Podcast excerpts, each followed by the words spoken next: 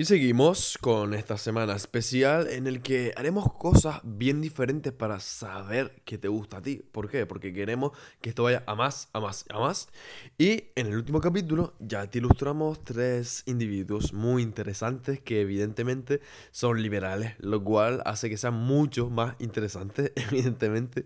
Yo te traigo una temática bastante heavy y que sin duda yo sé que no vas a tener problema porque si estás escuchando esto es que eres de mente abierta y te gusta cuestionar, algo que valoro inmensamente y sobre todo te felicito, pero es sobre el cambio climático. Agárrate bien porque vamos, mm, se van a echar a volar más que el CO2.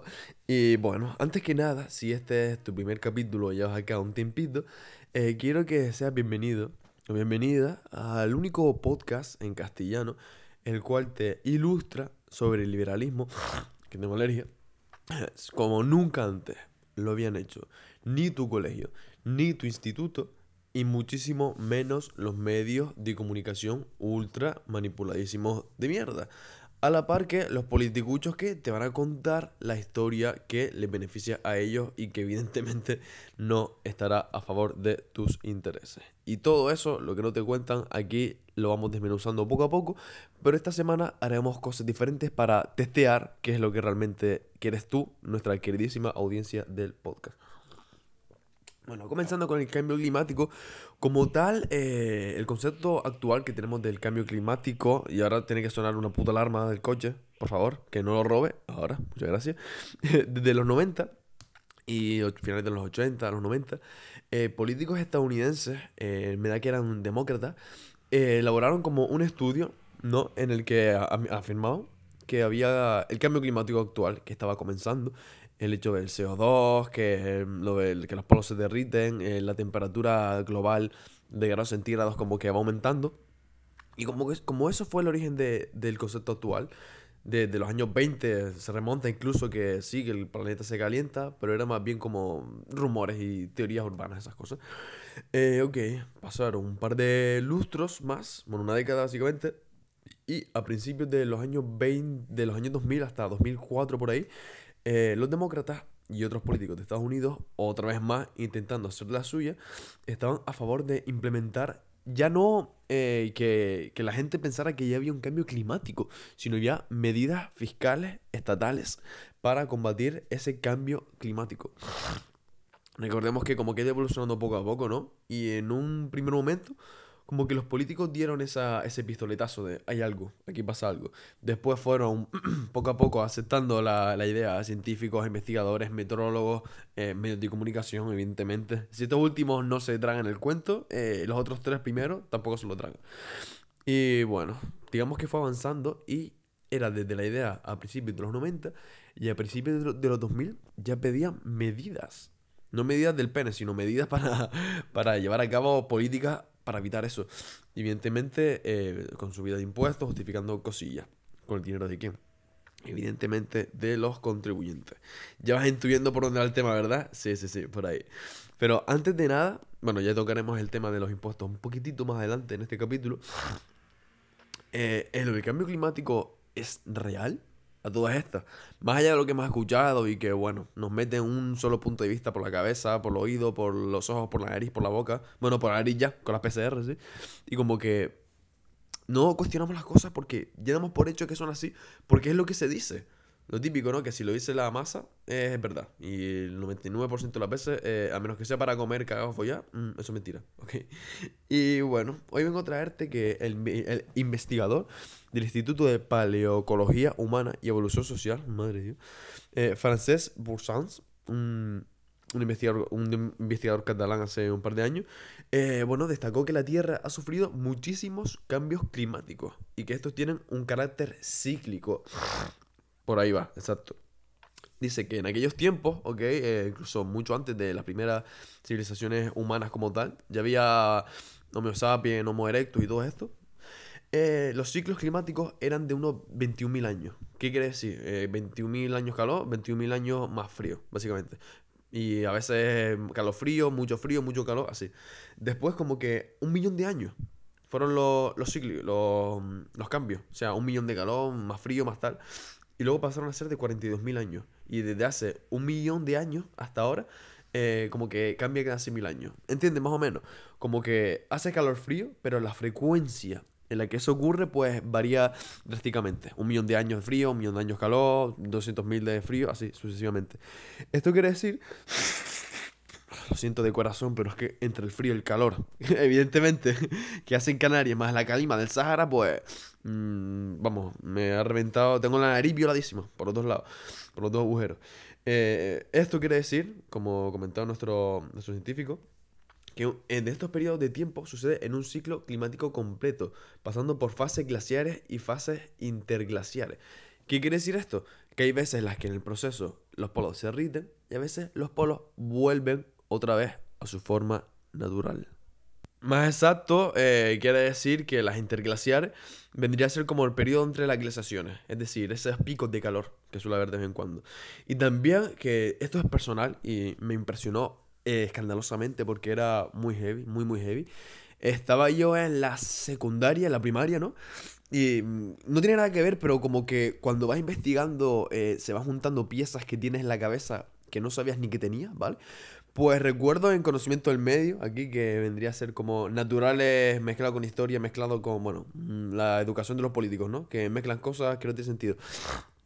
Y en esta, pues eh, se ve un, un cuadro, ¿no? Un cuadro de la revolución industrial, si mal no recuerdo, en la ciudad de Liverpool o Manchester, ¿vale? Que en 1850, el cual data dicha obra.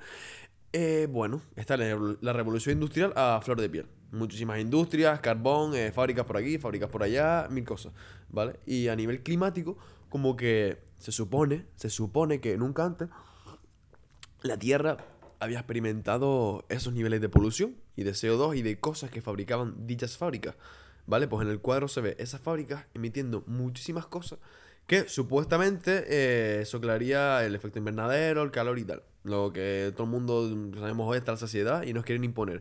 Que después del COVID seguramente será la, próxima pandemia, ¿no? Enfermo del, cambio climático. Se llama alergia. Déjate de mariconada, ¿vale? y luego, como que en ese cuadro hubo un detalle que ocupaba toda la obra que me llamó la atención de manera muy, muy heavy. ¿Por qué? Porque estaba todo nevado todo nevado. O sea, en Manchester, en Liverpool, por esos sitios, hace mucho frío, pero que estaba nevado eh, Laponia. O sea, tú ponías ahí Suecia y parecía que era Suecia. Pero exagerado, con montón de nieve en 1850. Y luego ves los picos que dijo este nuestro gran científico catalán. Y es que eh, desde el siglo XV, siglo XV, XIV, hasta 1850, casualidad, hasta eso 1860 por ahí, como que pasamos un periodo de glaciación o sea, como los, como los picos de frío y calor que te que comentaba antes, pues pasamos un episodio de frío. O sea, como que hacía más frío de lo normal. No glaciación tipo Ice Age, ¿va? Pero sí que, que en lugar de, yo que sé, que en verano meta 70 grados, hace 18. ¿Sabes? Como esas cosas que en invierno se acentúan mucho más. O sea, esos picos de frío. Y después de la revolución industrial fue a más, a más, a muchísimo, muchísimo más. Y volvió el calor. ¿Eso qué quiere decir? Que pasó la curva de 1850 y seguía habiendo un montón de fábricas. Y el frío seguía ahí. Y después de un tiempo volvía el calor otra vez. Y después el frío con esos micropicos, con el paso del tiempo. En otras palabras, que el planeta guía su propio instinto. No se basa en las fábricas que construimos en tierra. Ni en el CO2, ni en la química que vertimos al medio ambiente. Para nada. Y es un ejemplo muy, muy mm, muy pueril y así como que uno se acuerda de cosas, pero es algo como que hasta el arte nos dice, mira, mm, esto es mentira. Y bueno, eh, concluye que estamos al final de una fase interglacial templada.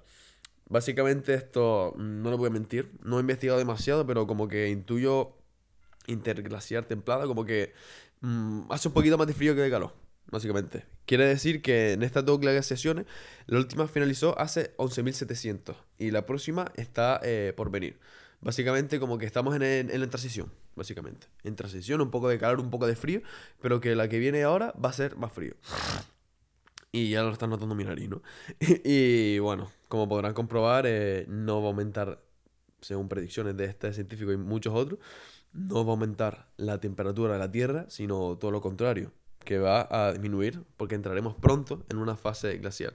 Eh, quizás puede que la veamos, pero mm, recuerden este podcast dentro de 80 años, eh, sea donde sea y donde en la plataforma en la que nos escuches, hay que hacer más frío. Queda puesta. En otras palabras, el cambio climático es normal y forma parte de la Tierra. Y para nada es lo que nos venden, evidentemente, las instituciones supranacionales, eh, las financiadas de Greenpeace, los políticos, que si la industrialización, que si Estados Unidos, Europa, China y tal. Y bueno, dato curioso, eh, saben la asociación Rockefeller, ¿no? La, que uno de los banqueros que puso el dinero para el banco, para la Reserva Federal. Esos cinco o seis familias que monopolizan el crédito en Estados Unidos. O sea, los más poderosos del planeta. Ni Bill Gates, ni Elon Musk, ni nada. No. Esa familia. Rothschild, Morgan, todas estas. Pues bueno, eh, hace un par de años eh, estaba sufriendo grandes críticas. Eh, Rockefeller, exacto, Rockefeller, no me salía la, la, palabra. ¿Por qué? Porque tenía muchísimas prospecciones petrolíferas y bueno, como que perjudicaba al mar, los delfines y bueno, la fauna, la historia que no sabemos todos, ¿no? Pues resulta que una de las principales, una de las principales organizaciones que se oponían a a dichas prospecciones y, actuaciones de la macroempresa de Rockefeller fue Greenpeace. Hasta hace un par de años lo quitaron ya. ¿eh? Eh, te metías en la página Greenpeace y te comentaban. Bueno, te comentaban, no, yo creo que es más bien, te, te confesaban, ¿vale? Que gran parte de los fondos que recibían eran de la asociación Rockefeller. Ya está. Dejémoslo ahí. Es como si Manos Unidas eh, fuese financiado por eh, armamentos mm, del ejército estadounidense, ¿sabes? Cosas así. Si tienes el dinero, da igual quién sea, hermano. Puedes comprar a tus enemigos y esos enemigos trabajan para ti, pero a la vez los dos ganan porque es enemigo tuyo y creas adeptos y esos adeptos es más financiación. Es todo una puta pantomima, tío. Una jodida pantomima. Esto es real. No te metas en la página web porque no está. Pero hace un par de años estaba que Rockefeller financiaba a Greenpeace, o sea, de loco. Y a la de cosas que financia y que la contraparte eh, está con la mano metida en el culo, o sea, imagínate. Y bueno, eh, hay algo evidente también, ¿vale? Eh, algo hace la mano humana, eso está claro. No el cambio global, tampoco nos creamos tan importantes como para cambiar un planeta entero por el clima, eso también hay que destacarlo, muy importante, eso.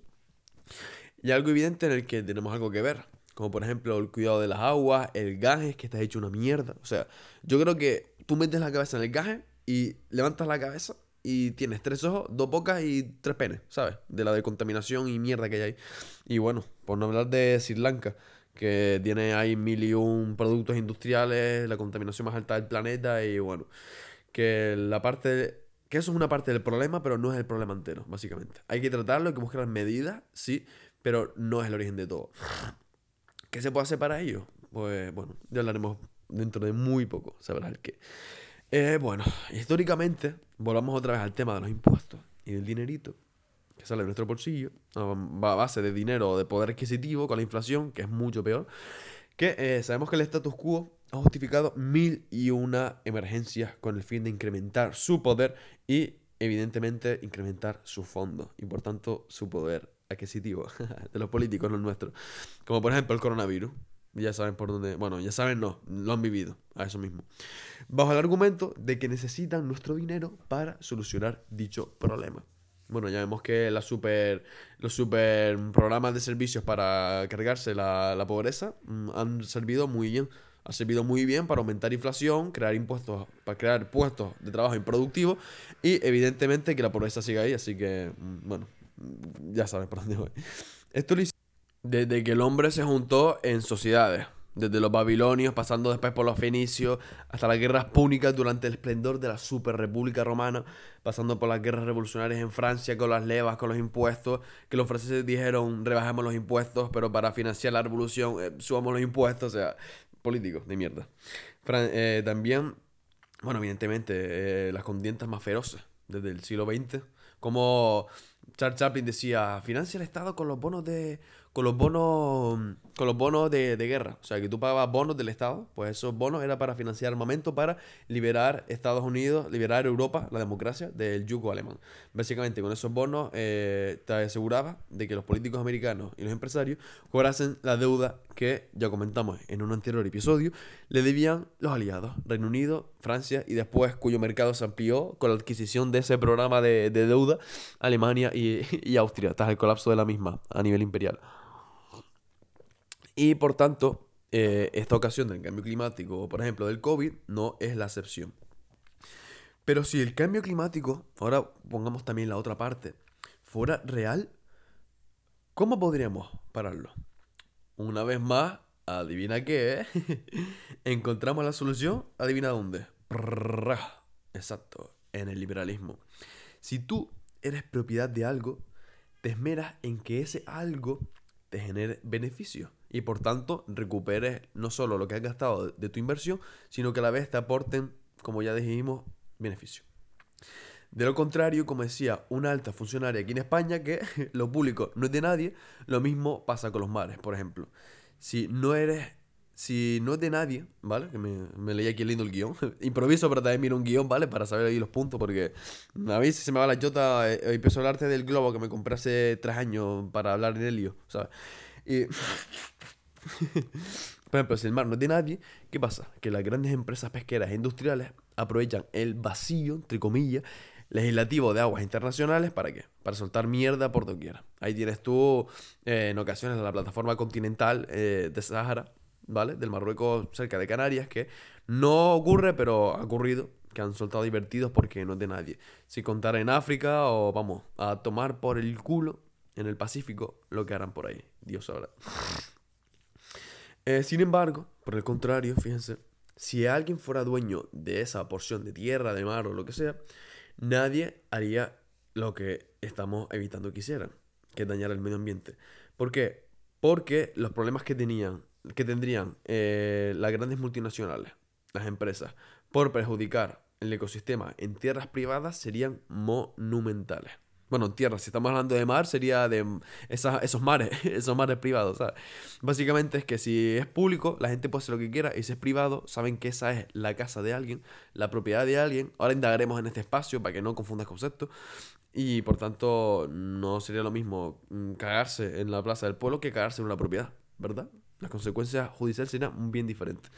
Eh, también así se aprovecharían mucho mejor los recursos pesqueros, naturales y energéticos que esta región le regala a dicho propietario, ya que estarían regulados por el mismo, ¿ok? Y por tanto sabría qué ocurre al pie de la letra en su propiedad y cómo, evidentemente, sacarle partido productivo a todo eso, vendiendo la cantidad que le convenga, tratando ese entorno como un negocio que hay que cuidar, esa es la palabra, tratarlo como un cacho de tierra, sino como un negocio, a que tu negocio lo proteges como si fuera tu hijo, pues con esa proporción de mar de tierra o de, eólico, lo que tú tengas, lo vas a proteger con lo que sea. O sea, vas a defender con tu nombre, con tu propiedad, con tu ser, con tu vida, con tu dinero, una parte de la tierra, del planeta. O sea, si eso no es honorable, dime qué coño es.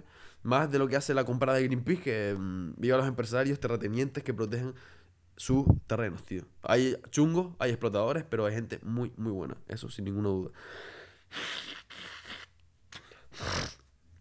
Así que, evidentemente, una legislación global que protege dichos propietarios eh, castigará a aquellos que contaminan o perjudican las delimitaciones de una propiedad privada.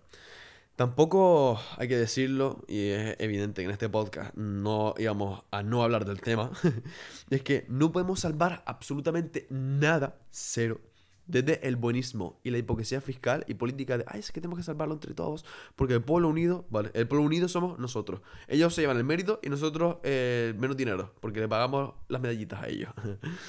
Así que destacar que somos evidentemente seres bondadosos, pero, ojo con esto, está en nuestro ADN la naturaleza y el anhelo de tener y poseer propiedad privada. Por tanto, el privatizar regiones naturales como mares o bosques, además de ir acorde con lo que somos, o sea, nos conectamos más que nunca con nuestro ser, es lo que permitirá que salvemos el mundo de esas malas personas y empresas y organizaciones estatales que se aprovechan de la inmensa creación de Dios, de, de, lo que sea, pero es una creación increíble, para tirar desechos en regiones que, como son amplias, se creen que no son de nadie. Un bosque de la hostia, bueno, es un bosque, eh, nadie se va a enterar. Tiro ahí una colilla, eh, tiro plástico, pero ¿qué pasa? Es la casa de alguien. Y de alguna forma alguien se enterará y te va a caer la del pulpo. Chiquillos, todo se reduce a la vida, la libertad, la propiedad privada y la, el derecho a preservar esa propiedad. Si preservamos todo eso para nosotros, podremos también cuidar y fomentar todo aquello que hace a nuestro planeta único y por el cual estamos vivos gracias a ello, esa simbiosis entre el planeta y nosotros, con otros animales de fauna y flora vegetal. Desde el canto de los pájaros, ¿vale? La parte poética, eh, frondosos bosques, ¿vale? Hasta la brisa que da baile simultáneamente a toda esa danza de la creación. Todo se reduce a las palabras del economista y comunicador Jano García. Aquí en España un abrazo y un orgullo increíble el tenerte como compatriota y una de esas grandes antorchas liberales que ya comentamos en el pasado anterior. La gran frase que comentaba y es así, la revolución o es liberal o no se hará. Solo la propiedad privada podrá salvar el planeta. Necesitamos gente con dinero, gente productiva, gente ahorradora, que coja esas proporciones del planeta Tierra las hagan suyas y las protejan como si fueran su hijo, como si su vida dependiera de ellos. Y con eso favorecer a la comunidad, comercializar, ganar más riqueza, comprar más tierra y que todo siga así. Protegiendo una tierra de la propia especie que compró esa tierra, pero sacándole unos beneficios y beneficiando a toda la sociedad como nunca antes se había hecho. Este es un episodio diferente, como te conté al principio, y espero que, bueno, antes que nada, eh, agradecerte de corazón estos 20 minutazos, eh, que coño, 21 eh, ya y pico, que, que has estado aquí conmigo aprendiendo, ilustrándote y cambiando esas creencias, y sobre todo ampliando tu marco de realidad, porque quizás algunas cosas que hayas escuchado aquí te hayan sonado de algo, pero no todas. Y bueno, con que ya he sabido un dato o dos, ya me puedo dar satisfecho y mi trabajo ya, ya da sus frutos y te lo agradezco de corazón. Y por ende, eh, me encantaría, y seguramente a ti también, te gustaría sin duda compartir esto con tus amigos o con esas personas que les interese cuestionar, pero que estén ahí reacias.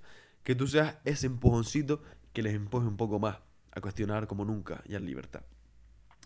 Y por tanto, eh, también te dejaré por aquí abajo los contactos míos del correo electrónico Instagram, por si quieres proponerme alguna propuesta, charlar lo que sea o dar sugerencias lo que sea. Pero somos seres humanos, me encanta conectar contigo, con seres humanos increíbles, sin duda, porque si no, no estarías escuchando este escribir podcast, evidentemente. Y de que de corazón eh, te escribiré lo más rápido posible, aunque a veces tarda un poco, no te voy a mentir. Y eso, estaré abierto a cualquier propuesta o cualquier cosa que, que me hagas saber. Eh, si estás en Apple Podcast, en Ivo o en YouTube, eh, no, en YouTube todavía no, no sé si haré este podcast en YouTube, eh, agradeceré de corazón, oh, Dios, los que te suscribieses, ya sea en cualquiera de las plataformas que más te guste. Y si estás en Apple Podcast y puedes poner cuatro estrellitas, ¿por qué no pones cinco u ocho? Pongamos esa funcionalidad, por favor. 20.000 estrellas a nuestros podcasts favoritos. Así me sale ahí en la primera pantalla de Joe Rock, de Jano García. algún día, algún día. Y bueno, eh, comenta lo que te ha parecido a nivel subjetivo, pero me encantaría escuchar lo que te sale del corazón. No a si es bueno, si es malo, pero que sea con toda la honestidad del mundo. Eh, poco más que decirte, muchísimas gracias por el tiempo dedicado y nos veremos con otro episodio bastante... Um, esto más bien como una futura reflexión personal, de valorar por qué lo que tenemos hoy es increíble y no es lo del pasado. Eh, gracias por todo, nos vemos pronto y espero que seguirte viendo por aquí mucho, mucho más tiempo, porque créeme, que esto no ha acabado. Nos vemos pronto. Te quiero, tío. O tía.